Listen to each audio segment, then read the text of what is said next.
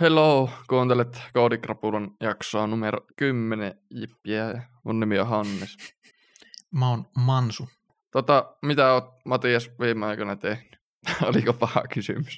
No joo, en mä tiedä, onko mä mitään tehnyt. Töitä tehnyt ja jotain koodailu. No ehkä tuota Hacktoberfesti, kun nyt on käynnissä, jos ei ole tuttu semmoinen kuin Hacktoberfest, niin semmoinen joidenkin firmojen järjestämä, siinä on ainakin Digital Ocean ja olisikohan Intel ja dev.to, ainakin viime vuonna oli järjestänyt tämmöisen niin oktoberissa, lokakuussa tämmöisen tapahtuman, että jos osallistuu GitHubissa ja GitLabissa oleviin avoimen lähdekoodin projekteihin, sinne tekee pull requesteja ja ne menee läpi, niin oliko että viisi pull requestia, kun saat tehtyä, niin voit saada itsellesi hieno swagi, eli T-paidan. Jep, siellä on niin T-paita ja sitten jotain tarroja taitaa tulla. Kyllä. Viime vuonna muuten mä otin M-kokoisen teepaa ja mulla on yleensä M-kokoisia vaatteita ja se, kun käytiin pesussa, niin se kutistui. Eli jos joku miettii, että kumman koo ottaa, niin kannattaa ottaa se isompi sieltä mun mielestä. Joo, nyt mulla on itsellä kaksi teepaitaa viime vuodelta, koska sä annoit omas mulle ja mulle se on oikein sopiva. Mä en ole niin lihaksikas kuin sä. Jep. Tota, meidänkin repo koodikrapulla Fei on siinä Hacktober-jutussa, eli jos sinne tekee jos jotain kiinnostaa sinne tehdä, niin siitäkin saa niitä merkintöjä sinne. Monta pullaria piti tehdä, että se meni läpi? Saattoi olla viisi, mutta niin eikä meidän repo ole. Sä laitoit sinne sen topikin, mutta mä otin sen pois, että ei random tyypeiltä tuu pull request. No, mutta eikö sinne siltikin voi random tyyppi? Niin, siis kyllähän sinne saa tehdä. Sitä... Joo, Hacktoberfestissä ei, ei siis voi mihin tahansa repoon tehdä PR ja sitten toivoa, että saa swagia, vaan pitää olla repossa, kun on ainakin GitHubissa siellä oikeassa sivupalkissa näkyy tämän repon topikit, niin siellä pitää olla semmoinen topik kuin Hacktoberfest. Ja sen lisäksi yep. onnistuu myös silleen, että jos sitten sen repon ylläpitäjä, jos sä teet PR, ja jos se repon ylläpitäjä antaa sille PRlle labelin Hacktoberfest Accepted, niin sekin lasketaan sitten mukaan, vaikka se repo ei muuten olisi mukana siinä. Jep, joo, kuulostaa loogiselle. Mitäs muut? Meillä tuli 300 kuuntelua täältä. Meillä on nyt streikki päällä. Joka jakso on niin tullut aina viimeksi oli 200 ja sitä edellinen oli 100 ja nyt 300. Jengille tehdään, jes. Kyllä, meillä pitää seuraava jakso julkaista vasta sitten, kun on 400 kuuntelua täynnä. Ei vaitis. Sehän tulee jo huomenna tietenkin. Niin tuli. Mulla tuota, yksi työkaveri on löytänyt koodikrapulapodin. Jotenkin kummallisesti mä jonkun, taisin sieltä reposta laittaa jonkun linkin, että hei katoppa, että tässä on mun niinku tekemä ES-lintti-konfi, kun meillä oli jotain puhetta ES-lintistä, niin sitten se oli sille, että what, että että sulla on podcast, että mä en tiennyt, että sä oot kuuluisa. se se tota, työkaveri sanoi, että hän kuuntelee tätä meidän podia takaperin, että aika mielenkiintoista. Mä oon semmoisen kuullut ja joskus ehkä kokeillutkin, että jos, mä en muista, menikö se niin, että jos suomen kieltä kuuntelee takaperin, niin se kuulostaa japanilta ja toisaalta jos japanin kieltä kuuntelee, niin se kuulostaa takaperin, niin se kuulostaa suomelta. On kummin tästä sekä että. että. Ai siis kirjaimellisesti kuuntelee takaperin? Ei vaan siis uusimmasta jaksosta vanhimpaa. Mut joo. Ne, sitä minäkin. Mäkin olen joissain podeissa tehnyt tuota, jossa on ollut hyvä podi, mutta ne alkupääjaksot on ollut huonolaatuisia, niin sitten aloittanut uusimmasta jaksosta ja koko ajan mennyt pienempään. Jep. Mutta yleensä aloitan ekasta jaksosta. Mulla on Podcast Addictissa sellainen asetus, että kun mä jonkun podi subscribaan, niin se itse sitä aloittaa ykköseksolla tai heti kun mä oon sen kuunnellut, niin se aina seuraava jaksolla tai laittaa GUEUE. Mm. Nice. Podcasteista puhe ollen, niin webdevaus.fi podcasti, se näytti välillä, että se jää tauolle, kun sitä on pitänyt Antti ja Riku, tai Riku ja Antti, ja sitten Riku jäi eläkkeelle siitä podcastista. No nyt on tullut heillä jakso 118, että siinä on Riku, Riku Kakkonen, eli Tommi Pääkkö on Rikun tilalle mennyt, niin mä kerkesin jo hiljaa elätellä toivoa, että mehän saadaan webdevaus.fi podi kiinni, että ei meillä olisi edes mennyt, heillä on nyt 118 jaksoa, tämä on meidän kymmenes jakso, niin jos me julkaistaan noin jakso per kaksi viikkoa, niin ei meillä menisikö joku neljä vuotta, että saadaan kiinni, mutta ehkä ei nyt saakka. Ei sitä tiedä, että kun meillä on kovat sponsorit, niin voin keskittyä tähän joka päivä ja joka, joka päivä uutta jaksoa tulee sitten. Mm, totta. Että niin, että sponsorit saa laittaa mailia. Kyllä, mailiosoite löytyy koodikarpola.fi ja sinne saatiin viimeinkin kysy kysymyslinkki sitä kautta saa laittaa kysymyksiä ja muutakin palautetta. Että jos tulee mieleen, että mitä olet aina halunnut tietää webbidevauksesta tai mobiilidevauksesta tai mistä tahansa, niin otetaan ilolla vastaan, että siitä saadaan hyviä, tai en mä tiedä hyviä, saadaan Jep. ideoita pod- podcast-jaksoille. Saa nähdä, että onko ne hyviä ideoita Tiukkaa vai ei. faktaa, tiukkaa faktaa saatte meiltä. expert Tota- opinioneja niin kuin tähänkin asti. Mm. Ei se ollut kuin kaksi kuukautta se pull requesti siellä. mä teen sen ja sitten kommentoit jotain ja mä en saanut fiksattua. Niin. Mutta nyt se on. Joo, asiat etenee omalla painolla, ei tässä olla jäniksen selässä. Jep. Öö, mitäs muuta? VS Codeista tuli päivitys. Sulla oli siitä jotain sanottavaa. Joo, syyskuussa versio 1.61, niin siitä vaan semmoinen foliohattu juttu, jonka huomasin, että siinä versiossa päivitty telemetriasetukset, telemetri on, tai telemetria on näitä, niin VS Code kerää anonyymiä analytiikkadataa tai jotain tällaista, että millä tavalla tyypit käyttää VS Codea ja niin edespäin. Ja jos foliohattu kiristää yhtä paljon kuin mulla, niin ne tykkää disabloja. Mutta tässä uudessa versiossa siis ne asetukset päivitty. Aikaisemmin siellä on ollut tämmöiset vaihtoehdot, että Enable Crash Reporter ja Enable Telemetry. Mä oon ottanut ne pois, mutta sitten tässä uudessa versiossa noin vanhat asetukset korvautu semmoisella telemetria dropdownilla, että siellä on on, error ja off. Eli että mistä lähtee telemetria, lähteekö kaikista vai lähteekö vain virheistä vai sitten ei mitään telemetria. Sinne oli mennyt toi on-asetus oletuksena päälle, vaikka mä olin aikaisemmin ne vanhat telemetria checkboxit ottanut pois. Vähän tämmöinen ehkä kökkö, että tälleen kun VS Code päivittyy, niin sitten sun foliohattu-asetukset meneekin takas päälle, eikä, siitä, eikä sitä välttämättä huomaa. Niin vinkkinä vaan, että jos haluaa ne asetukset pois päältä, niin ne pitää tämän päivityksen jälkeen disaploja uudestaan. Jep, hyvä PS. Mullakin oli ennen folio, foliohattu hullun kireillä ja kaikki, kaikki kävi laittaa pois päältä aina, mutta nyt kun on kuunnellut kaikkea turvakeräjää ja Darknet tai Jarissia ja sun muita, niin kyynistynyt vaan ja tullut siihen tulokseen, että ei sillä ole väliä, että datat kuitenkin kerätään, niin ei enää jaksa väliä.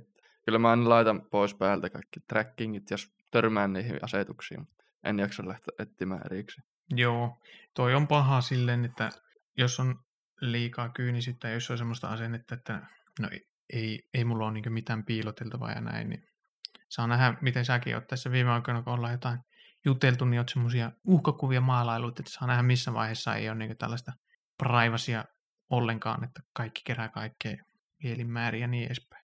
Jep, miten se herrasmies hakkerissa ne aina sanoo, että ootu, Vä- oo. mm, mit, miten se sanoo tämmöinen, muistakaan. jotain ne puhuu vääjää, vääjäämättömästä kybertuhosta tai jostain. Joku sellainen. No, joo. Ja, ja kuuntelee, jos kiinnostaa. Joo, herrasmies Tota- sivusuositus, että hyvä podcasti, laitetaan linkki. Jep.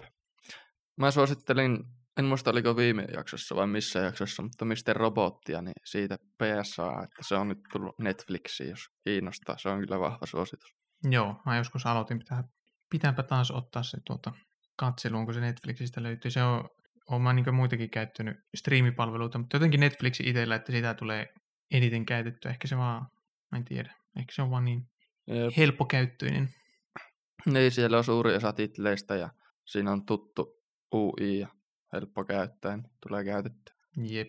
Mä oon tota Crunchyrollia välillä tuossa Shieldillä käyttänyt, mutta jos vertaa Netflixiin, niin ei siinä ole millään niin hyvä U- UI tai UX vai millä haluakaan kutsua. Mm. Netflixissä se skip intro-nappi on ihan next level. On, kyllä, ja skip recap ja mitäs näitä muita nappeja onkaan. Jep. Tuota, oliko meillä muuta vai mennäänkö jaksoa aiheeseen? Sulla täällä lukee jotain, oot jotain koittanut tehdä. Hmm, alkanut lähiaikana kiinnostaa, että vois videoitakin tehdä YouTubeen, jotain varmaan aluksi kiipeilyaiheisia, niin tota, no en mä tiedä, mä oon nyt kattanut aina kässärin tehdä ja kuvata ja editoida ja en ole vielä hirveänä lähinnä sellaista harjoittelua. Ehkä mitä sanottavaa siitä, niin ihan järkyttävää työmaa tehdä videoita. Ainakin alussa tuntuu, kun kaikki on uutta ja kaikki pitää opetella, niin sellainen viiden minuutin video, niin tuntuu, että siihen menee viisi tuntia tehdä. Pikkuhiljaa. Eniten kiinnostaa nimenomaan se kuvaaminen ja editointi siinä, että ei, ei hirveänä kiinnosta kameralle se frontmanin oleminen, mutta no, tehdään nyt näin. Frontmani, frontman speaking. Hei jep. Jos ei muuta, niin oppii ainakin puhumaan kameralle. Niinpä, ja jos ei jaksa niinku käsikirjoitusta tehdä ja muuten hifistellä, niin sitten improa ja si- menisin sanoa, että ei siitä kuitenkaan tule hyvä, mutta pitääkin sanoa, että siitä tulee kuitenkin hyvä, niin ei ole väliä, että kuinka hyvin valmistautuu. Jep. Mä oon kattanut pitkään kaikkea, no vaikka YouTubessa sellainen kuin MK PHD, onko se Markus Pro, no linkki descriptionissa tekee tech revien videoita. Silläkin aika simppeleitä, se puhuu kameralle ja siinä välissä joku hieno B-rolli, se just kaikkea enimmäkseen puhelimia arvostelee. Niin vaikuttaa simppeleiltä videoita, mutta semmoisen tekeminen, niin siinä on kyllä ihan valtavasti duunia, kun kaikki hienot B-rollit kuvaa ja kaikki. B-rolli on siis sellainen, että kun puhut kameralle, selität jotain, niin sitten välissä näkyy sellainen overlay-klippi, kun se kuvaa sitä puhelinta vaikka läheltä. Ja sille, että ei ole pelkästään niin yksi, yksi kamera päällä. Kyllä. Varmasti tuossa kehittyy ja oma workflow paranee, kun mitä enemmän vaan tekee. Samaten tässä podcastauksessakin, niin en mä tiedä kuinka luontevasti tämä vieläkään sujuu, mutta kuitenkin koko ajan paremmin ja paremmin. Jep, pikkuhiljaa. Kyllä. Ihan mielenkiintoista ollut tehdä podia ja sitten niitä videoita. Oo. Podcastauksesta vielä semmoinen, mehän ollaan nyt noin pari viikon jälleen, pari viikon välein julkaistu jakso. Tämä jos julkaistaan ensi maanantaina 18. lokakuuta, sitten on viikko 42, niin mitäs, tai tiedätkö, kun siitä viikko eteenpäin on viikko 43, niin mikä viikko se on? tai siis sillä viikolla on tämmöinen kansainvälinen tietoisuusviikko, mutta mistä aiheesta onko mitään kerryä? Nope, kerro toki. No niin, eli selvästi on tarvetta tälle. Ja mä parannan nyt maailmaa mainitsemalla, että viikko 43 on tällainen kansainvälinen tietoisuusviikko aseksuaalisuudesta. Mm-hmm. Ei ehkä siitä sen enempää menee vähän off-topiciksi, mutta näin niin nyt on maailmaa saatu parannettua, niin ehkä voidaan tästä siirtyä pikkuhiljaa kohti jakson aihetta. Jep. Näkyykö se jollain tavalla se viikko? Tota, ainakin, eikö ole joku Pride-viikko aina välillä? Sillä mm. ainakin joka paikassa näkyy lippuja ja sitä hypetetään hirveän. En ole ennen tuosta A, A-viikosta kuullut. Joo, aseviikko, Ace-viikko, niin kuin S. Joo, en, en tiedä näkyykö mitenkään, mäkin kuulisin tuosta vuosi sitten ekan kerran. Mm-hmm. Niin en ole osannut pitää silmiä auki toisaalta. Eipä, eipä niin minun silmissä näy Pride-viikkokaan mitenkään, kun mä oon aina vaan kotona neljä seinän sisällä. Jep, mutta joo, nyt tätä uutta opittu. Jees, mistä meillä olisi tänään niin kuin, asiaa? Tänään puhuttaisiin häntä tuulesta, Tailwind Sesukasta. Perätuulahduksesta. Eli jep, kyseessä on tällainen Utility First CSS Framework. Joo, joo. Haluatko antaa joku intro siitä? Joo, Utility First CSS Framework. Ehkä ennen kuin hypätään syvemmin Tailwindiin, voitaisiin jutella, että mitä utility-luokat on. Sitä kautta lähestyä kohti Tailwindia. Mitä sulla tulee mieleen, jos mä sanon, että mulla on CSS tämmöinen utility-luokka? Mikä sulla tulee siitä mieleen? Öö, sellainen luokka, missä jotain perus margin, padding, spacing sun muita luokkia, klasseja, mitä käytetään vähän joka puolella.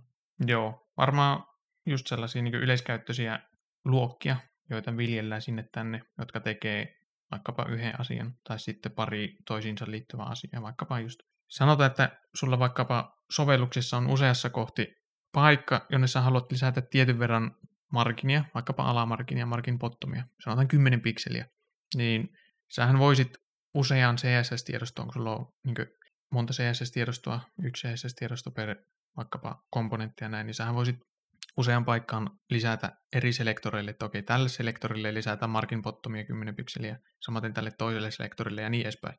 Niin toi on niin yksi lähestymistapa, ja toinen on semmoinen, että sä luot yhden tämmöisen utility-luokan, jota sä käytät monessa paikassa. Se nimi olisi esimerkiksi margin bottom 10, niin sä voisit sitä viljellä sinne tänne, että sitä käyttäisit sitten utility-kaltaisesti. Jep, pysyy spacingit joka, joka paikassa konsistentteja. Joo, se on aika perus, että niin miettii, että okei, tähän väliin mun pitää lisätä spacingia, mutta minkä verran mä lisäisin, lisäänkö mä 10 vai 11 vai 12 pikseliä.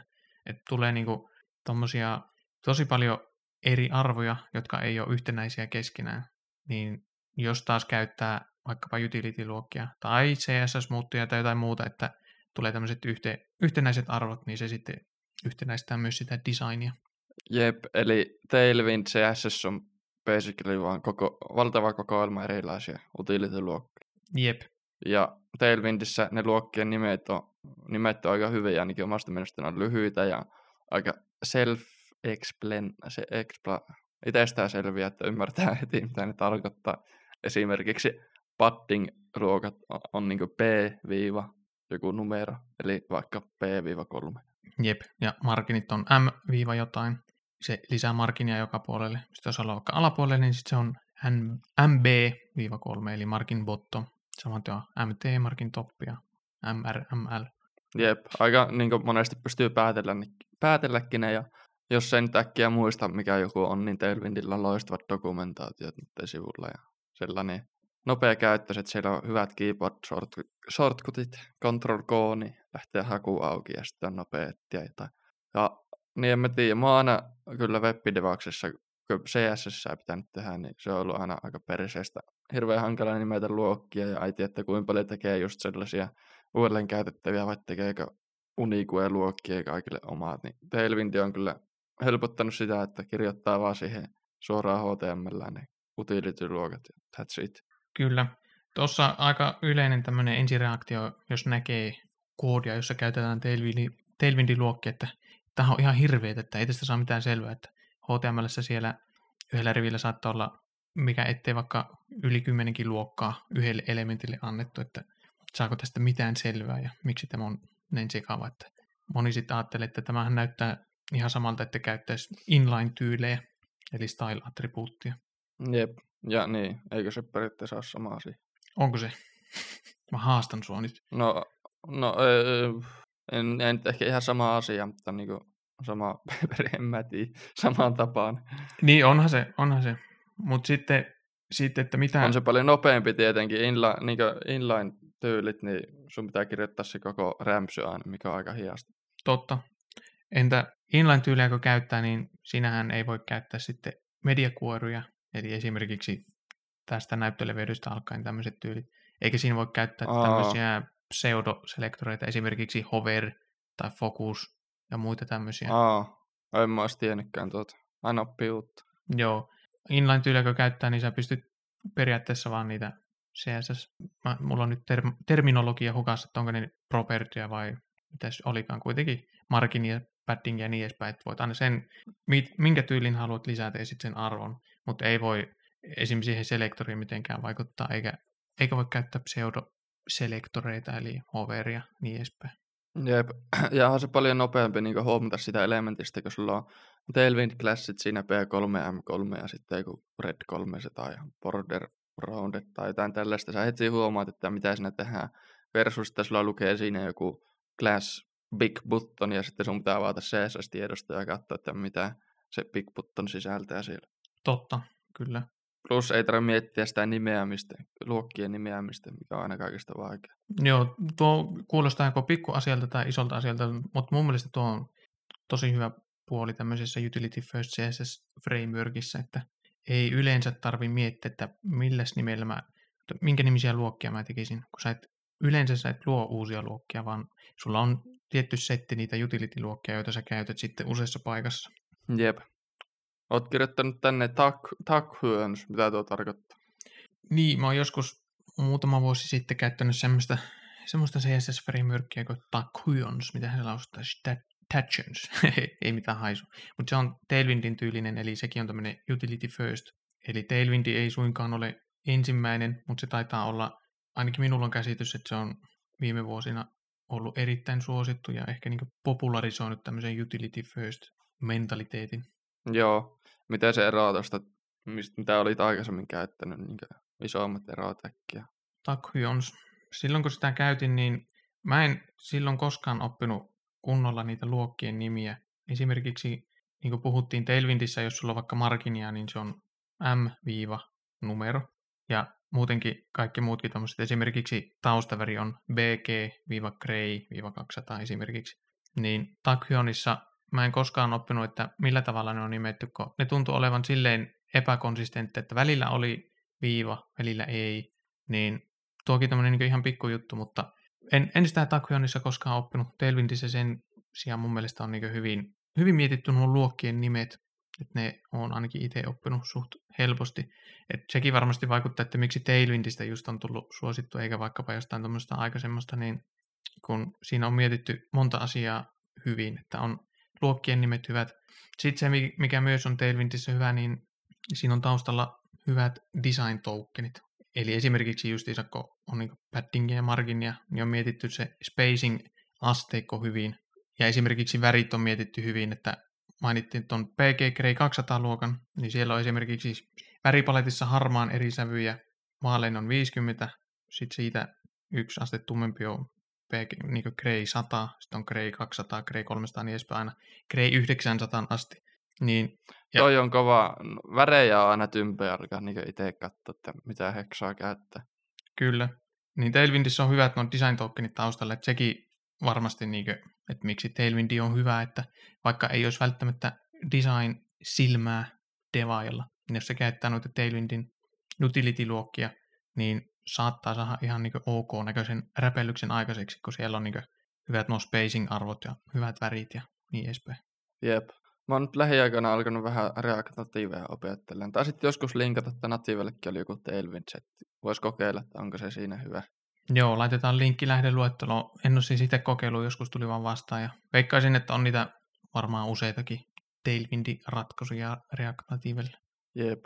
Mutta joo, nyt ollaan käyty mikä Tailwind on ja vähän hyviä puolia, niin no joo, voitaisiin käydä hyvät puolet vielä selkeästi läpi, mitä ei vielä tullut, ja sitten huonot puolet, ja öö, no, katsotaan ne ja mietitään mitä sitten. Joo, yksi hyvä puoli lisää, ja mikä Takhyonissa muistaakseni oli puute, että Tailwindissä pystyt niitä luokkia hyvin myös konfiguroida. Eli sieltä tulee se perus setti niitä utility-luokkia, siellä on hyvät ne design tokenit taustalla, mutta jos sä haluat vaikka firman omia design tokenita käyttää, niin sä pystyt konfata Tailwindia, että se generoi semmoisia utility-luokkia, jotka käyttää sun omia design tokeneita. Takyonissa ei muistaakseni tämmöistä vaihtoehtoa ollut, ei ainakaan mitään niin suoraviivasta. Onko ne omat sitten niin Tailwindin luokkia lisäksi, vai voiko vähän niin kor- korvata Tailwindin luokkia omilla sille, että muuttuu vaan se arvo sieltä sisältä? Sekä että voit tehdä miten vaan, eli sä voit käyttää Tailwindin luokkia ja luoda lisäksi omia.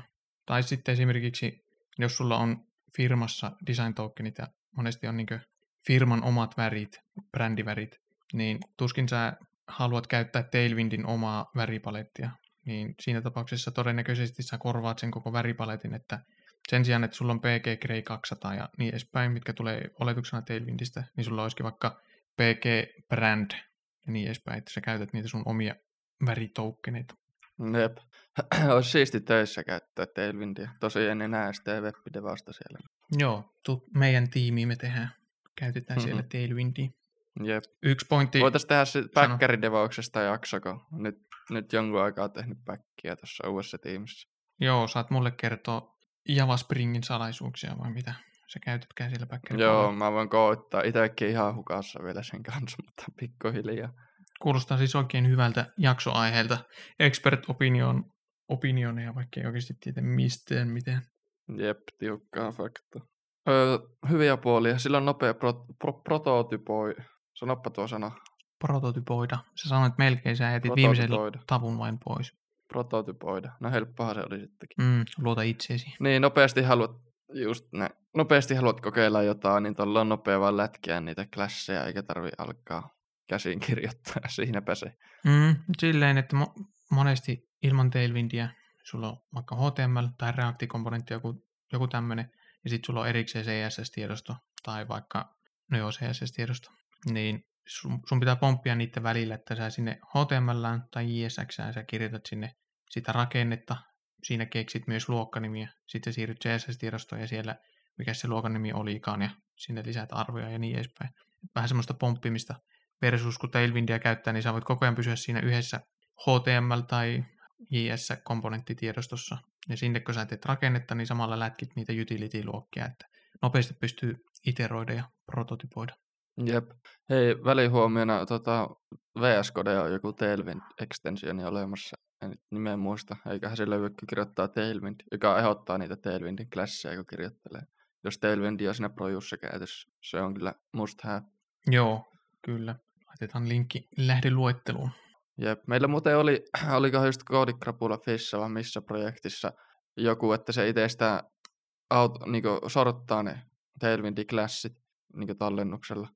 Mä en siitä itse tykännyt. Siinä kävi sille, että mä justiinsa testailin eri klasseja siihen. Viimeisenä kirjoitin jonkun P3, sitten tallensin tiedosto, sitten autoformat, sitten se sorttasi ne klassit. Ja mä en huomannut, että se oli sortannut sitä, että mä ei näitä huonolle ja pyyhin sen pois. Ja sitten kun sinä tällä kertaa onkin viimeisenä eri klassi, kun sä sortanut, niin sitten mä pyhyin ihan väärän klassin pois ja sitten kaikki on sekaisin, kun ei heti huomaa, että mitä tapahtuu. Hyvä pointti. Mä en ollut tuota ehkä ajatellutkaan. Mä oon itse ajatellut, että joku tommonen autosortteri olisi hyvä. Laitetaan linkki tämmöiseen ESLint plugin Tailwind CSS. On ainakin yksi, yksi vaihtoehto, millä voi niin autosortata niitä luokkia. Mutta joo, mitenhän ton ratkaisisi, että ehkä sen voi kytkeä prototypointivaiheessa pois päältä, ettei se autosorttaile. Toisaalta kuulostaa ehkä vähän kököltä, että, että, että. Niin mä tiedä, lopussa tekee jonkun skripti sinne Pagake JSONiin, mikä vaan lopussa tekee se jonkun Eslint fixi ja sitten tällaiset autosortit. Niin. Mä ehkä pidän siitä, että jos se on vaikka ESLintin kautta, että se herjaa sulle VS Codessa, jos sulla on vähän niin väärässä järjestyksissä nuo luokat, mutta se ei autosorttaa niitä ennen kuin sä itse eksplisiittisesti ajat ESLint fix-komennon. Toikin voisi olla, mutta sitten itse vaan häiritteekö sitten koko ajan näkyy niin sitä punaista alaviivaa, että tässä on väärässä järjestyksessä. Mä tykkään vaan devata sille, että kaikki on sekaisin ja sitten lopussa katsoa, mikä se ESLint-komento onkaan, että mitä warningia se löytää ja sitten fiksata lopussa. Hmm. Tällaiset turhat jutut, just niin sorttaukset, mitkä ei devausvaiheessa vaikuta. Joo, fair enough. Mutta kaikki toimii. Joo, tuohon varmaan monta tapaa, että miten tuota lähtee lähestymään. Jep. Ollaanko me nyt käyty nämä kaikki hyvät puolet? Pu- puhutaanpa vielä, katsoa, mutta... puhutaan vielä globaaleista tyyleistä, että jos käyttää ihan niin normi CSS-tiedostoja, niin vaikka siellä käyttäisikin joka komponentille aina niin keksii uniikit, uniikit CSS-luokkien nimet ja tämmöiset, niin siinä on aina vaarana se, että niistä tyyleistä tulee globaaleja. Eli sulla on joku CSS-tiedosto, jossa on jollekin komponentille tyyliä, mutta sitten ne tyylit vaikuttaa kuitenkin myös jonnekin ihan muualle. Niin se tekee refaktoroimisesta haastavaa, että jos sä muokkaat nyt tätä CSS, niin sitten se vaikuttaa muuallekin, niin no en mä uskalla koskea tähän. Niin helposti käy sitten silleen, että CSS-tiedostoista tulee vähän niin kuin up and only. Eli sä et uskalla poistaa sieltä mitään, niin sitten vaan lisäät niin uusia rivejä, luot vielä tarkempia CSS-luokkia ja selektoreita, että sä et vaan niin riko mitään, koska CSS on, C-kirjain CSS tarkoittaa cascading, eli ne arvot valuu. Se on välillä tietysti hyvä asia, mutta sitten siinä on myös semmoinen iso footkani, että jos et ole varuillas, niin voi olla liian tämmöistä globaalia sun tyylit. Ahaa, hyvä pointti, ei nyt tullut mitään kommentoita. Joo, ja Tailwind siis, sit kun sä luot niitä, tai käytät utility-luokkia, niin sulla ei tuommoista vaaraa juurikaan ole, koska sä et monestikaan luo uusia luokkia tai uusia tyyliä, vaan sä käytät niitä utility-luokkia. Jep.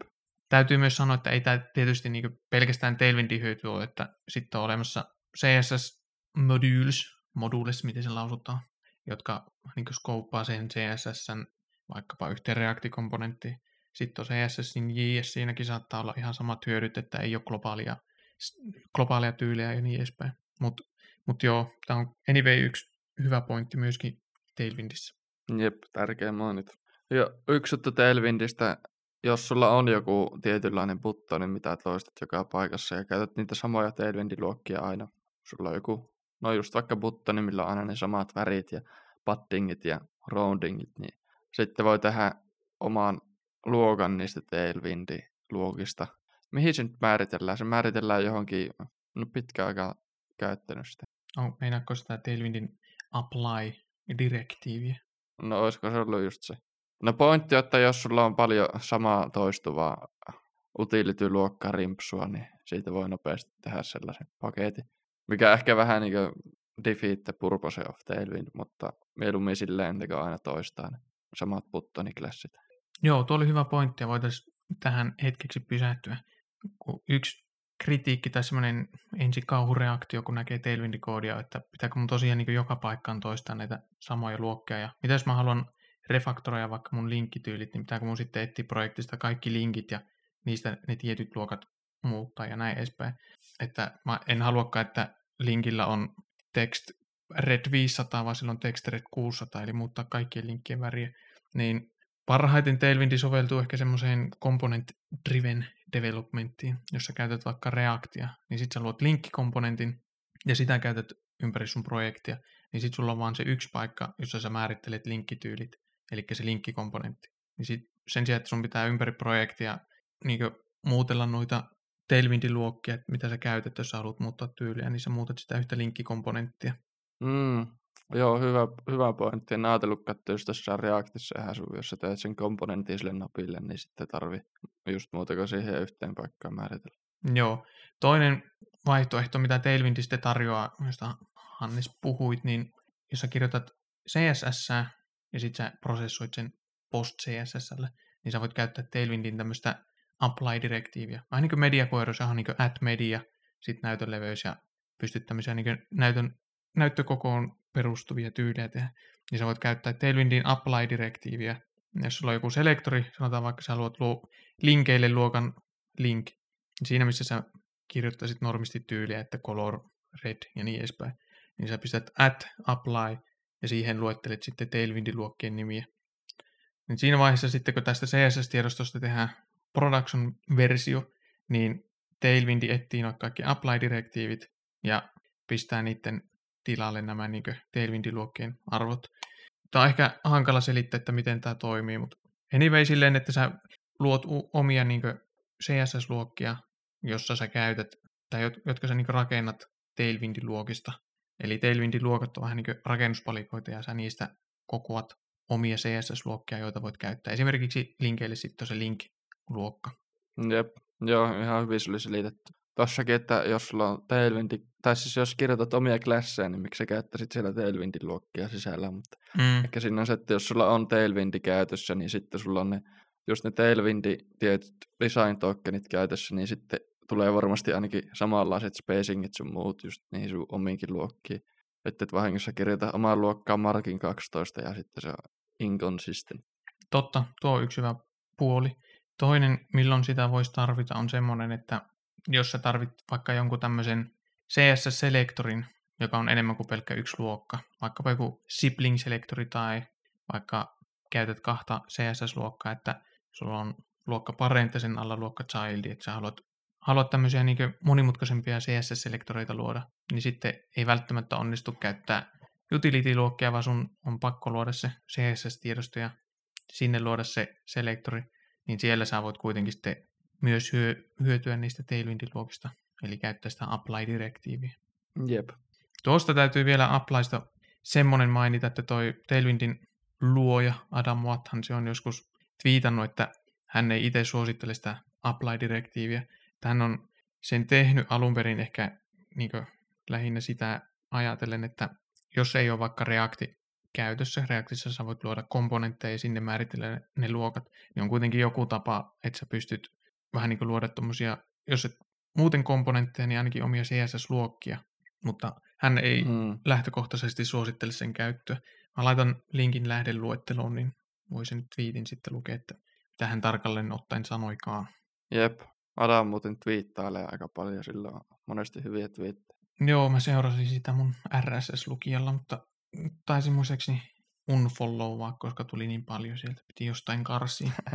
Jotka on kyllä, mä en itse hirveänä Twitteriä käytä, mutta tuntuu, että jotkut postaa sinne viiden minuutin välein, että miten ne jaksaa. Mm. Teikä siinä, jos saa asiaa, niin mikä et. Niinpä. Entä sitten, pitäisikö käydä huonoja puolia läpi? Joo, pitäisi. Mikä, mikä sulla tulee, jos pitäisi yksi huono puoli Tailwindistä mainita, niin minkä mainitsisit? Tai jos saisit vain yhden mainita? Voi yhden mainita. Öö, No jos haluat jossain oikeassa projektissa töissä tiimissä ottaa käyttöön Tailwindin, niin sun pitää jaksaa suositella sen käyttö. Niin. Aika meta, meta huono puoli, mutta tota, se tuli nyt ekana mieleen. Mutta mut joo, ehkä jos haet tuotetta, sun pitää opetella luokkien nimet, kun käytät Tailwindia, niin se on ehkä huono puoli, mutta ne on niin self-explanatory, ne luokkien nimet, että en mä nyt tiedä, onko se mikä vaiva oikeasti opetella. Niin alat vain käyttää Tailwindia, niin vartissa jo saat ne ainakin itsellä oli sellainen kokemus. Joo, kyllä. Hyvä pointti tuo, että pitää niin introta se uusi tekki töissä, että sitten varsinkin kun tuntuu, että Tailwindia, Tailwindi koodia kun näkee, Tailwindi-koodia, ei vaan siis koodia, jossa käytetään Tailwindi-luokkia, niin ensireaktio on semmoinen niin oksennuksen rajamaille, että hyi, että, että tämä on vähän niin inline-tyyliä, niin voi olla ehkä haastava sitten saada lobattua tämmöinen työprojektin tai muuhunkaan. Jep, tuli tuosta mieleen sanoa, että ensireaktio, että oksennusta hyötte inline tyyliä, niin tuntuu, että tässä te, Devos, en tiedä mikä kupla maailma tämä on, niin välillä on aina tollasia mieli, vahvoja mielipiteitä, mitä kaikki pitää faktana, vaikka että inline-tyylit on huoneja, eikä, eikä sarkita, että ehkä ne voisi jossain tilanteessa olla hyviä, ja sitten jos joku ehdottaa sitä, niin se on saman että no, no, mutta Mm, se on kyllä varmaan joka asiassa on aina jotain pinttyneitä mielipiteitä oikeastaan kaikilla. Jep, niinpä. Ja joo, hyvä pointti oli myös tuo, että pitää opetella luokkien nimet. Mä oon samaa mieltä, että monet luokat on simppeleitä. Esimerkiksi se markin ja padding on niin M-arvo tai MT, markin top, ML, markin left ja niin edespäin. Sitten on myös semmoisia joitain luokkien nimiä, joita mä vähän karsastan. Esimerkiksi line height. CSS voit laittaa, että line height jotain. Niin se on Tailwindissä nimetty leading. Ehkä toi on niin typografiassa täsmällisempi tervi toi, toi niin leading, mutta se, se on niin yksi, mitä en aina muista. Ja vastaavasti toinen typografia-spesifinen luokkanimiäminen, niin CSS sulla on letter spacing, niin Tailwindissä se on tracking, eli tracking wide tai jotain muuta. Tuo äkkiseltään kuulostaa tyhmälle, että niitä on muutettu, mutta niin kuin sanoit, niin no kuulostaa jotain typografia-termeiltä, niin sinänsä ihan kiva, että on otettu ennen oikeita termejä käyttöön, vaikka CSS olisikin jotain omia settejä sinne laitettu. Joo. Mä laitan linkin lähdeluetteloon, jos mä löydän joku semmoinen, että olikohan joku, joka on niin ollut mukana CSSn kehityksessä tai, tai siinä niin speksauksessa, että mitä näitä tyylimäärittelyitä on olemassa ja näin, niin tämmöinen tyyppi sitten kirjoittanut, että mitä kaikkea CSS on pielessä. Esimerkiksi ei siellä oikeastikaan kaikki nuo CSS-propertyjen nimet välttämättä ole kovin loogisia tai yhdenmukaisia näin. Aha, tuleeko mieleen jotain? Onpa nopea ko- Joo, nyt löytyy tämmöinen kuin Incomplete List of Mistakes in the Design of CSS. Ja tämä on CSS Working Groupin wikissä, eli CSS Working Group taitaa olla se työryhmä, joka suunnittelee CSS eteenpäin. Niin ihan niin kuin tällä saitilla on tämmöinen lista. Joo, linkki show notesissa. Jep, olisiko mä Ei ole muuten tullut mieleen, mä en tiedä, leikitäänkö nyt pois jaksosta tämä mun idea, mutta niin, tullut mieleen, että pitäisikö meidän uploadata YouTubeen näitä jaksoja. Sehän voisi olla. Sitten mä siellä... ainakin monesti kuuntelen podia YouTubesta, just jos mä vaikka pelaan jotain tai on koneella ja onko se YouTube, sitten se ottaa jotain podijaksoa ja mä katson, että okei, okay, tsekataan toi ja laitan vaan taustalle pyöriin. Toi olisi hyvä. Sitten sitä kautta jotkut vois kommentoida. No okei, okay, YouTube-kommentit on varmaan aika roskaa yleensä, mutta kuitenkin yksi kanava lisää ottaa yhteyttä. Ja... True. Sanoit, että YouTube-kommentit roskaa yleensä ihan samaa mieltä, mutta pakko kyllä sanoa, että YouTube on ainut paikka, missä podcasteja voi järkevästi edes kommentoida. Mm, totta. Mitä oot mieltä, pitäisikö meidän, meidän saitille tehdä joku kommenttiboksi joka jakson alle? Mm-hmm. En mä tiedä, tuntuu aika turhalta työltä, koska yleensä jos haluaa kommentoida, niin tuntuu, että se tapahtuu aina somessa, just jossain YouTuben kommenttikentässä tai Twitterissä, että aika harvoin jaksaa lähteä erikseen jollekin spesifiselle sivulle kommentoimaan. Niin, totta. Joo, tuskin kukaan muutenkaan kommentoisi, ei tätä kukaan kuuntele. Ei onhan meillä on miljardeja kuuntelijoita, Joo, 300 plus. Mutta joo, YouTube ehkä jatkossa jaksot. Jep, hyvä idea. Mihin me jäätiin? Luokkien nimiin, joo, sitten hankala introta uusi tekkitiimiin, tai siis voi olla hankala. Sitten se, mitä on, mistä ollaan vähän puhuttukin, huono puoli, mahdollinen huono puoli Tailwindissä, että kun sulla on se HTML tai JSX tai muu markup, niin se saattaa näyttää silleen sekaavalta ja likaiselta, että kun siellä on hirveä määrä niitä luokkia, että ensinnäkin sulla on ne perusluokat, sitten sulla on vaikkapa hover, hover-tyyleille ja fokustyyleille omat luokat ja sitten responsiiviset luokat, eli vaikkapa eri näyttökoille on eri arvoja ja niin edespäin, niin aika likaista markuppia. Jep, ihan totta. Se on se price to pay. Kyllä. Ja siinäkin pystyy sitten, että on tekniikoita, että miten sitä voi välttää, että ei ole se markup ihan rauhoitonta, niin jos on vaikka reaktikomponentti, siellä sä käytät niitä luokkia, niin sä voit sinne tiedoston alkuun vaikka luoda objektin styles, sitten sä laitat sille propertin vaikkapa, sanotaan, että sä oot tekemässä kort- korttikomponenttia, niin card, ja kortilla on otsikko, sitten sillä on body ja kuva, niin sä voit luoda sinne komponenttitiedoston alkuun objectin styles, sitten sillä on property title, image ja body, Sitten sille title pro- properties sä laitat jotain tailwind-luokkia, eli fontti, koko, väri, spacing ja niin edespäin. Samaten sitten sille styles objectin image propertille, body propertille, niille laitat tiettyjä tailwind-luokkia. Niin sitten siellä alempana, missä sulla on JSX, sulla on se otsikko, vaikka H2, niin sen sijaan, että sä annat class nameen rimpsun niitä tailwind-luokkia, niin sä pistetkin, että class name on yhtä kuin se styles.title. Eli sä otat sieltä objektista ne objektiin title propertyin määritellyt tailwind-luokat. Eli sä pystyt hyödyntämään tailwind-luokkia, mutta ne ei ole seassa siellä sen komponentin rakenteen kanssa. Niin se ei ole sitten niin likaisen näköinen se markup, vaan Jep. näkyy selkeämmin, että se rakenne ja sitten tyylit on selkeämmin siellä erikseen, mutta voi kuitenkin hyödyntää tailwindia. Oletko käyttänyt koskaan tuota joko Tailwindin kanssa tai normityylien kanssa? Normi.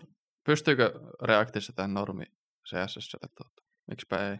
Ehkä ei normi CSSlle, mutta jos CSS-moduuleita käyttää, niin sitten pystyy. CSS-moduuli, lyhyesti sanottuna, se on niin CSS-tiedosto, joka päättyy .module.css, niin sitten kun sä importtaat sen sun React-komponenttiin, niin sä saat siitä objektin, ja sä voit sitten käyttää, niin kuin mä äsken kuvailin, että sä luot oman sen styles-objektin, niin sä voit sitä käyttää, että class name on styles.jotain, niin koska kyseessä on CSS-moduuli, niin siitä luodaan tai generoidaan bildivaiheessa uni- unikkeja tämmöisiä CSS-luokkia. Eli, eli saakohan mun se- Jep. selityksestä nyt mitään selvää. Mutta anyway, CSS-moduuleissa, mistä ehkä mainitsinkin, on yksi hyvä puoli se, että ei ole sitten globaalia tyyliä, koska bildivaiheessa sun CSS-moduulin näistä luokkanimistä generoidaan unikkeja. Eli jos sulla on luokkanimi card, niin siitä tulee card- bla bla bla, eli jonkinlainen uniikki. Niin ei ole sitten Mhm. sitä vaaraa, että jossain muualla, jos sulla on joku toisenlainen korttikomponentti, että siellä olisi samanniminen luokka. Jep. No joo, meni vähän tälleen, meni vähän tälleen niin sivuraiteille ja sekaavaksi, mutta mi- mistä meillä oli edes puhe? Niin, mä olin sitä sille kysyä, että oletko koskaan käyttänyt tuota, React Nativessa, mitä on nyt vähän koittanut, niin siinä on, tehdään just tolle, että kun sulla on joku komponentti, niin sinne komponentti loppuun luodaan yleensä se styles-niminen objekti. Objektiin sisälle tehdään luokkia vaikka button ja sitten sille child-objektille, button-objektille annetaan niitä tyylejä, paddingit sun muut ja sitten sitä käytetään siellä, aina laitetaan style on styles.button Mm. siinä on nativissa on siis tällainen CSSn tapainen koetettu matkia CSS se, että miten niitä tyylejä luodaan, niin mun ensivaikutelma siitä oli, että se on hirveä työmaa ja en tykännyt ja hankala tehdä, mutta tota, no joo, en tää, hanka, paha sanoa, kun mä oon niin vähän sitä käyttänyt, voi olla, että kun tekee enemmän, niin sitten tajuaa, että miksi sitä tehdään sillä ja se onkin hyvä juttu, mutta ensivaikutelma oli, että me. Mutta toisaalta jos miettii, niin en mä sitä erillistä CSS-tiedostoakaan haluaisi. Mm. Joo, kuulostaa hyvältä. En ole itse käyttänyt, mutta voisi laittaa lähdeluetteloon linkin. Mä tulin, tai siis törmäsin tollaiseen, olikohan Redditissä joku poston oman projektin, niin siinä sitten oli tota, hän käyttänyt tätä objektityyliä, niin linkki sieltä voi katsoa, että mitä mä oikein yritin selittää. Ja sehän ei tarkoita, että jos tämmöistä objektia käyttää, etteikö voisi käyttää myös niitä, tai lätkiä suoraan niitä luokkia sinne class name attribuuttiin tai proppi. Musta tuntuu, että prototypointivaiheessa ainakin se voisi olla nopeinta, että laitat suoraan vaan sinne niitä luokkia. Sitten lopuksi, kun haluat siistiä sitä, niin sitten mahdollisesti siirrät sinne erilliseen styles-objektiin ne luokat. Jep. Sitten oot vielä yhden, yhden huonon puolin laittanut toi tooling, mitä se meinaa. Niin, jos sä Tailwindia haluat käyttää, niin sit sun pitää NPM kautta asentaa Tailwindi. Aikaisemmin siinä on ehkä ollut myös muita, mitä sun on pitänyt asentaa, mutta varsinkin nykyään tuntuu, että siitä on tehty aika helppo, että eipä, eipä se toisaalta hirveän vaikea ole Tailwindia käyttää, että dokumentaatio on tosi hyvä, ja sitten ei siinä mitään suuria seremonioita tarvita, että asentaa vaan ja konfaa, niin se Jep. on sitten siinä. Onhan tuo huono puoli ja mainitsemisen arvoinen huono puoli, mutta niin, on se niin helppo, että aivan sama. Ja muutenkin tuntuu, että koko ajan pitää jotain NPMllä asentaa, niin sehän sinne sivussa menee. Totta. Todennäköisesti teitpä tyylit millä tavalla vaan, niin sä jotain toolingia tarvit siihen. Jep. Joo, webidevauksessa miljoona eri.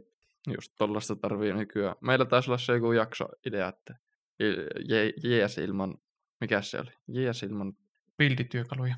Jees devausta, joo, ilman bildityökaluja, siitäkin voisi jotain keksiä. jep. Niin, tuosta toolingista vielä, että jos ei halua NPMllä asentaa, niin pystyyhän se CDN kautta vaan jonkun T-Windin pisteen. Joo, puhutaan Tailwindistä kohta, se on erillinen kuin Tailwindi. Tuosta Tailwindistä on tässä ihan vasta, unohtu mainita se alussa, mutta on versio 3.0.0-alfa.1 julkaistu. Eli kolmosversio on alfa 1. Ja siinä kolmosessa muistaakseni tulee CDN-versio Tailwindistä. En muista täysin, miten se toimii. Et utility-luokkia, kun niitä on ihan valtava määrä, jos siinä on ne kaikki luokat, niin ei kuulosta käytännölliseltä, että sä semmoisen parin megatavun CSS-tiedoston includat. Niin, niin, niin. Mutta anyway, en, en ole siihen perehtynyt, mutta jollain tavalla se toimii ja se voisi olla tosiaan yksi, yksi helppo tapa käyttää Tailwindia, ettei tarvitse toolingia miettiä ollenkaan. Jep. Tuosta voisi puhua vielä, ja ehkä yksi huono puoli Tailwindissä, joka ei nykyään enää niinkään huono puoli ole, mutta alun perin Tailwindi toimi silleen, että kun sulla on se Tailwindi-konfi, jossa määritellään värit ja spacingit ja niin edespäin, tai jos et määrittele, niin sitten käytetään oletuskonfia, niin Tailwind luo siitä semmoisen massiivisen CSS-tiedostos, jossa on kaikki mahdolliset utility-luokat. Vaikkapa spacingille sulla on niin markin 1, markin 2, markin 3 ja niin edespäin. Sitten on mark, MB1, MB2, MB3 ja niin edespäin markin bottomeille ja niin edespäin. Eli valtava määrä luokkia, siitä saattaa tulla joku pari megan CSS-tiedosto. Ja sitä, sit kun selaimissa ajaa, niin se, on, se tuota, menee helposti selain kyykkyyn, kun se on niin valtava se CSS-tiedosto. Ja toki tuota ei sitten niin production buildissä sipattu loppukäyttäjille, vaan sitten kun sä teet production buildin, niin siinä vaiheessa, kun luodaan se production CSS-filu, niin käydään läpi sun vaikkapa React-komponentit ja sieltä regeksillä katsotaan, että mitä luokkaa sä oot oikeasti käyttänyt. Ja jätetään vain ne siihen niin lopulliseen CSS-tiedostoon ja kaikki muut riisutaan sieltä pois. Ja tällä tavalla saa niin järkevämmän koko se CSS-tiedoston. Niin toi oli niin se, miten alun perin se Tailwind toimi. Mutta nykyään siinä on tämmöinen JIT-tila, just in time.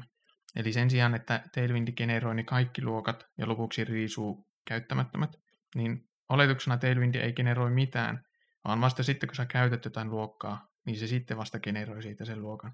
Eli vähän niin kuin käänteinen se lähestymistapa. Jep, taisi olla aikaisemmin, että se piti manuaalisesti laittaa päälle tai jotain. Joo, tuossa Tailwind kolmosessa se taitaa olla oletuksena ja saattaa olla se alkuperäinen tila AOT, ahead of time. Voi olla, että sitä ei enää olekaan. Ja AOT käytössä, koska en ole perehtynyt, mutta ehkä siltä kyllä se kuulostaa paljon huonommalle.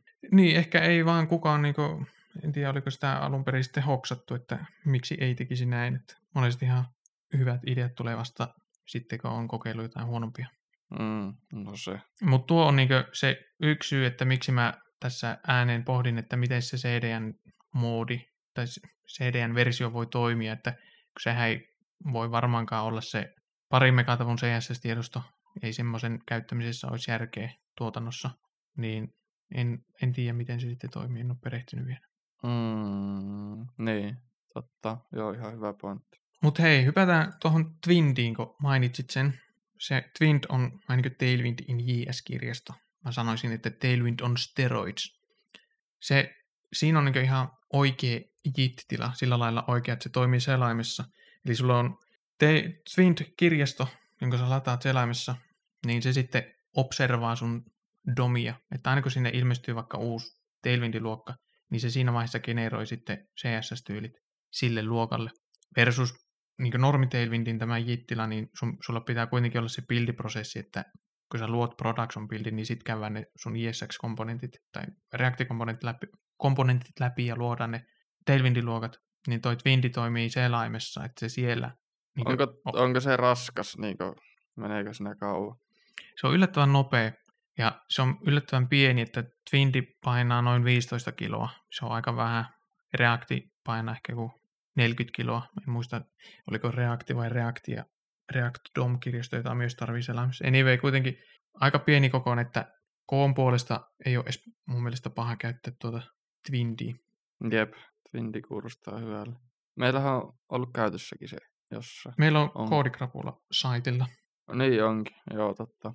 Sitä voi... Twindissä on niin, lisäksi vielä, Twindissä on lisäksi vielä voi niinku grouping, eli yhdistää noita tota, No mä annan esimerkin niin paljon helpompi. Jos haluat vaikka breakpointille laittaa, sanotaan, että sulla on breakpoint SM, sille haluat laittaa paddingia ja sitten vaikka tekstikokoa vaihtaa, niin normi Tailwindissä sun pitää laittaa kaksi klassia, SM P2 ja SM text LG, mutta Tailwindissä voi groupata noita, eli voitte laittaa yhden luokan vaan sellaisen, että SM sitten suluissa P2 ja text LG. Eli laitat vaan sen breakpointin, sitten sulut ja sitten kaikki klassit, mitä haluat sille breakpointille. Toimii muutenkin kuin breakpointille esimerkiksi voit hover ja sitten suluissa hoveriklassit sun muuta. Varmaan, varmaan ymmärsi. Joo, hyvin selitetty. Toi grouping syntax on tosi kiva juttu Twindissä, josta tykkään. Tailwindi ei kuulemma ole vastaavaa featurea tulossa. Mä joskus Twitterissä huomasin, kun Adam Watthan siitä twiittasi. Jos mä löydän, niin mä laitan linkin lähdeluetteloon. Jep. Me ei muuten ole siitä puhuttu ihan hyvä näin, niin kuin ollaan jo podijakson loppuvaiheessa, mutta ei ole puhuttu tuosta, että miten vaikkapa noi responsiiviset luokat tai focus- ja hover-luokat toimii, niin nopea maininta, jos toi äsken niin kuulosti kryptiseltä. Jos sulla on vaikkapa text gray 500, eli tekstiväri on harmaan sävy 500, sitten sä haluat hoverilla, että se on 600, niin Tailwind luo semmoisen luokan, että se on hover kaksoispiste ja sitten normi Tailwind luokka. Eli hover kaksoispiste text gray 600. Ja vastaavasti on niin breakpointille SM kaksoispiste Tailwind luokka, niin se on niin breakpointista SM lähtien vain käytössä sitten ne tyylit.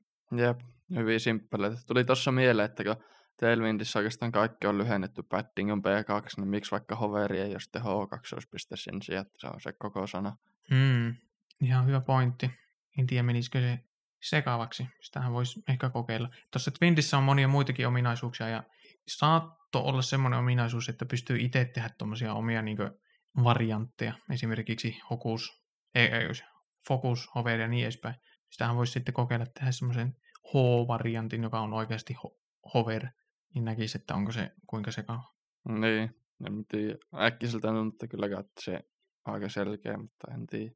Jep. Hyvä pointti. Tuota, oliko T-Windistä muuta? Ei, laitetaan linkki lähdeluetteloon. Sitten on Twindin kaltaisia muitakin, Windy CSS ja mitähän kaikkea. Siitä joskus oli Twitterissä draamaa, kun Tailwind, tai siis tämä OG Tailwind CSS julkaisi ton, tai siihen tuli tuo JIT-moodi, niin siitä oli draamaa Twitterissä, että kun noissa Tailwindin alternatiiveissa on ollut aikaisemmin jo JIT-moodi, mutta sitten se Adamoathan ei ole ainakaan niin missään tämmöisessä julkaisublogipostauksessa eikä Twitterissäkään maininnut, että hei, että tämmöinen on ollut olemassa jo näissä muissa kirjastoissa, niin sitten näiden muiden kirjastojen tekijät on närkästynyt, että ei ole saanut, niin kuin, mikä se olisi sana, ei saanut niin mainintaa tai Jep. tunnustusta siitä, että muut ovat sen keksineet. Mutta sitä ei tiedä, että onko Adamoathan siihen sen Git-moodin itse suihkussa joskus keksinyt vai onko se oikeasti härskisti kopioinut jostain muusta projektista. Mutta draama on aina draama. Joo, kuulostaa äkkiseltään perus Twitterin puolen päivän draamalla. Jep. Seuraavana päivänä joku uusi tärkeä tappelu. Kyllä. Me ollaan Tailwindia käsitelty mielestäni ihan hyvin, joskin mahdollisesti poukkoillinen sekaavasti, niin jos kuulijoille jäi vielä jotain mieleen, että asioita, joita olit aina halunnut tietää Tailwindistä, niin meillä on tosiaan koodikrapola.fi, siellä on kysy kysymyslinkki, niin ei muuta kuin kysymystä tulemaan, niin, tulemaan, niin tehdään Tailwind 2 jakso. Ehdottomasti, ja Twitterissäkin saa tuota laittaa twiittejä, ei käy seuraa, meillä on nyt kaksi seuraajaa. Jos saataisiin kolme vaikka tämän jakson jälkeen, niin olisi aika kova. Mm, kenellähän on kunnia olla kolmas seuraaja? Aika hyvä. Ha. Ja tota, mennäänkö jakson valintoihin? Tehdään näin. Tota, mä voin aloittaa mun jakson valinnalla. Mulla on sellainen kuin tee pizzaa itse. Mä oon varmaan puoli vuotta puhunut ja miettinyt, että mä haluan tehdä itse pizzaa. Kontekstina siis, että mä oon erittäin laiska tekemään ruokaa. Mulla on muutama perusruoka, mitä mä aina teen. Ja that's it, lounaalla käy ulkona syömässä. Sitten tota, sain vihdoin tehtyä pizzaa. Mä ostin sellaisia, ne oli pakasteessa pussi ja niin kuin palloja, että ne vaan sulatti ja sitten pyöritteli ympyräksi. Mulla ne oli aika kaukana ympyrästä, kun en oikein osannut, mutta tota, ihan hyvin. Ja sitten lätkäs pellille ja laittoi tomaattisossia ja juustoa ja kinkkua ja ananasta ja aurajuustoa ja kaikkea herkkua siihen päälle. Chorizoa taas olla toisessa pizzassa ja uuni täysille, uuni muutamaksi minuutiksi ja ready ja ai että oli aivan loistavan makuusta. Ei ollut iso homma tehdä. Seuraavalla kerralla, kun teen, kun on tuttu prosessi, niin ei, ei varmaan niin kuin kauan me. Ah, että pizza on kyllä hyvä. Mä käyn aina tuosta lähikaupasta tuosta K-supermarketista, ne tekee siellä itse pizzaa, niin se on hyvä, kun ei tarvi itse tehdä. Sä voisit joskus, sitten kun vielä niin kuin vähän kehittelet täytyä sen siis epäilet, etteikö nyt olisi jo hyvä, mutta sitten kutsut mut pizzalle, niin mun ei tarvitse sitten kato itse Mm, jaksaa. totta, voi ja joku leffailta pitäisi sitten. Mm, nice. Joo, mikä sulla olisi seuraava steppi tuossa pizzan teossa? Sä taisit mainita jotain pizzakiveistä tai jostain. Pizzakivi olisi aika kova. Tota, en tiedä minkä hintaisia, niin tuskin. Sehän on vain kivi, eikä ne nyt kovin kalliita olla. Niin, jos ei muuten, niin pihalta haet kiviä ja nakkaat uun- uuniin. Sekin voisi olla kuumia kiviä. Mm, Joo, pizzakivi. Se laitetaan uuniin ja uuni täysille ja odotetaan, että se pizzakivi on lämmin. Sitten pitää olla sellainen, mikä se nimi on, onko se lasta vai mikä se onkaan? Pizza- pizza pizza lapio taitaa olla, onko? Pizza lapi varmaan. Tota, se voisi olla ihan mielenkiintoinen. Jep. Joo, mihin fiistelyksi sitten kiviarina uuni. Ei, en mä tiedä, onko se kiviarina uuni, vaan siis semmoinen kunnon pizzauuni, jossa on tämmöinen niin nuotio avotuli, niin semmoisen parvekkeelle kyhät. Ja... Ai, että sitä mä just kattelin, että pitäisikö ostaa, mutta en mä tiedä, ei sitä varmaan sisällä saa käytettyä. Niin. Mm. Sitten seuraavan kämppään on partsi. Sehän on perus, yhden pizzaa saanut tehtyä, niin saman tien hifistä Mm. tuli. Kyllä. no, sä stinges overkill. Joo, mukava harrastaa. Näinpä. Puolet harrastuksista on aina se, kun tutkii, että mikä on paras vaihtoehto. Jep. Joo, mitäs, mikäs sulla on valinta? Mä suosittelen erästä webtoonia. Webtoon on semmoinen, tämä on jos normisarjakuva, länsimaalainen sarjakuva, sitä luetaan vasemmalta oikealle. Manga on sitten japanilaista sarjakuvaa, sitä luetaan oikealta vasemmalle. Niin webtoon, vähän niin kuin cartoon, niin se on yleensä korealaista nettisarjakuvaa, jota luetaan ylhäältä alaspäin. Eli oikein hyvä formaatti vaikkapa tietokoneen ruudulle tai puhelimen tai täppärin ruudulle. Niin sellaista webtoonia suosittelen kuin Love Advice from the Great Duke of Hell. Vapaasti suomennettuna rakkausneuvontaa helvetin suurherttualta. Kuulostaa vähän niin Onko kuin, Duke herttua? joo, herttua tai suurherttua näytti sanakirja sanoma. Ahaa, Joku vanha aatelisarvo. joo. Niin, niin kuulostaa höpsöltä ja niin se onkin. Se on tommonen niin komedinen. Siinä on mun mielestä hyvää huumoria ja sitten niiden hahmojen tämmöiset facial expressionit on tosi hauskoja. Semmoisia niin meemin arvoisia. Ja sen lisäksi, että toi niin hyvä komedia ja hauska webtooni, niin tuossa on mun mielestä tosi hyvä juoni sille, että mitä pitemmälle sä pääset, niin sen niin yllättävämpiä käänteitä siinä tulee. Semmoisia, joita ei varmasti, niin kuin, tai minä en ainakaan niin yhtään osannut aavistaa. Eli voisi sanoa, että aika, aika twistikäs. Ja hyvää Mhm, arttia. Kuulostaa, kuulostaa hyvälle, voisit tsekata. Varmaan oot pari vuotta sitten eka kerran suositellut, mutta en ole vielä saanut aikaiseksi. Joo, siitä on nyt kaksi kautta. Ja tässä ihan viikko pari sitten alkoi kolmas kausi. Ja liekö sattumat suunnilleen samaan aikaan alkoi kolmoskausi, kun julkaistiin Tailwindi kolmosesta alfa-versio. Enpä tiedä. Shit. Aika konspiraatio. Tota, oh, oli jotakin kireää. Mm, Tota, tuota en tiennytkään, että webtoonit on, öö, no ei nyt varmaan aina, mutta korealaisia. Joo, en mä Onko tiedä. toi Duke? Niin, en tiedä, onko oikeasti sekään. Ja mä nyt niin pitää nopea faktan tarkistus tehdä. Mä kirjoitan Googlen Webtoon ja menen Wikipediaan. Ja Webtoonit ovat Tota- korealaisia nettisarjakuvia, joita julkaistaan sekä ilmaisissa että maksullisissa palveluissa. Bla, bla, bla. Eli joo, oikeassa olin niin kuin aina, että hyhy, korealaisia ne ainakin alun perin on. Ne pelkkää faktaa tässä. Nimenomaan. Yhden webtoonin on lukenut, en loppuun, sellainen kuin solo leveling. Ei nyt siitä enempää, koska en suosittele sitä. Se alku oli hyvä ja meni aika downhilli. Anyway, mä luin sitä puhelimella. Mun mielestä se oli paras lukea puhelimella. Tabletti oli liian iso siihen, koska no se artti on just semmoista, mikä oli puhelimen näytöllä hyvä lukea. Siinä oli ainakin tosi loistavat artit ja se on niin mielenkiintoinen, kun sitä scrollataan ylhäältä alaspäin, kun ne kuvat voi olla sellaisia erittäin pitkiä, korkeita. Mm. Ja sitten se pikkuhiljaa niin näkyy enemmän siitä kuvasta. Versus sarjakuvat on tehty niin paperiformaatti mielessä. Sulla näkyy yksi sivu ja sitten sä käännät sitä aina. Totta, joo. Ylhäältä alaspäin niin tota, enemmän tai erilaisia mahdollisuuksia. Jep. Ja webtoonit taitaa olla kaikki saatavilla ilmaisella webtoonin sivulta. Onko väärässä? En tiedä onko kaikki, tai niitä webtoonisaitteja on monia, toi Lavad Wise from the Great Duke of Hell on semmoisessa kuin webtoons.com, niin siellä ainakin tuo on ilmanen, varmaan saattaa olla kaikki muutkin. Sitten on muitakin webtoonisaitteja, joissa saattaa olla maksullisiakin. Olikohan tuolla webtoons.comissa, että jos haluaa jotakin tämmöistä suosittua webtoonia seurata, niin siinä tuota, voit maksaa siitä, että saat vaikka viikkoa tai paria etuajassa luettua uusia jaksoja tai jotain tämmöistä. Joo, joo. No joo, just tätä webtoons.comia tarkoitti. Versus joku, jos haluat mangaa lukea, niin monesti pitää jostain Piracy-sivulta katsoa. Tai sitten, no on kyllä tuolla, mikä se on, Mangadexissäkin aika usein. Mm, jep. Siellä tulee ehkä vähän jäljessä joskus. En ole varma, saatan nyt puhua väärin.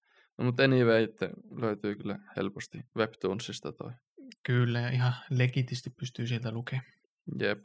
Oliko meillä muuta? Tota, käykää seuraamme Twitterissä ja ehkä tulee YouTubeen kanava jossain vaiheessa. Hetikö, hetikö saadaan aikaiseksi? Kyllä, ja kysymystä ja kommentteja ja muuta, niin, ja ideoita uusille jaksoille, mitä olit aina halunnut tietää eksperteiltä. Jep.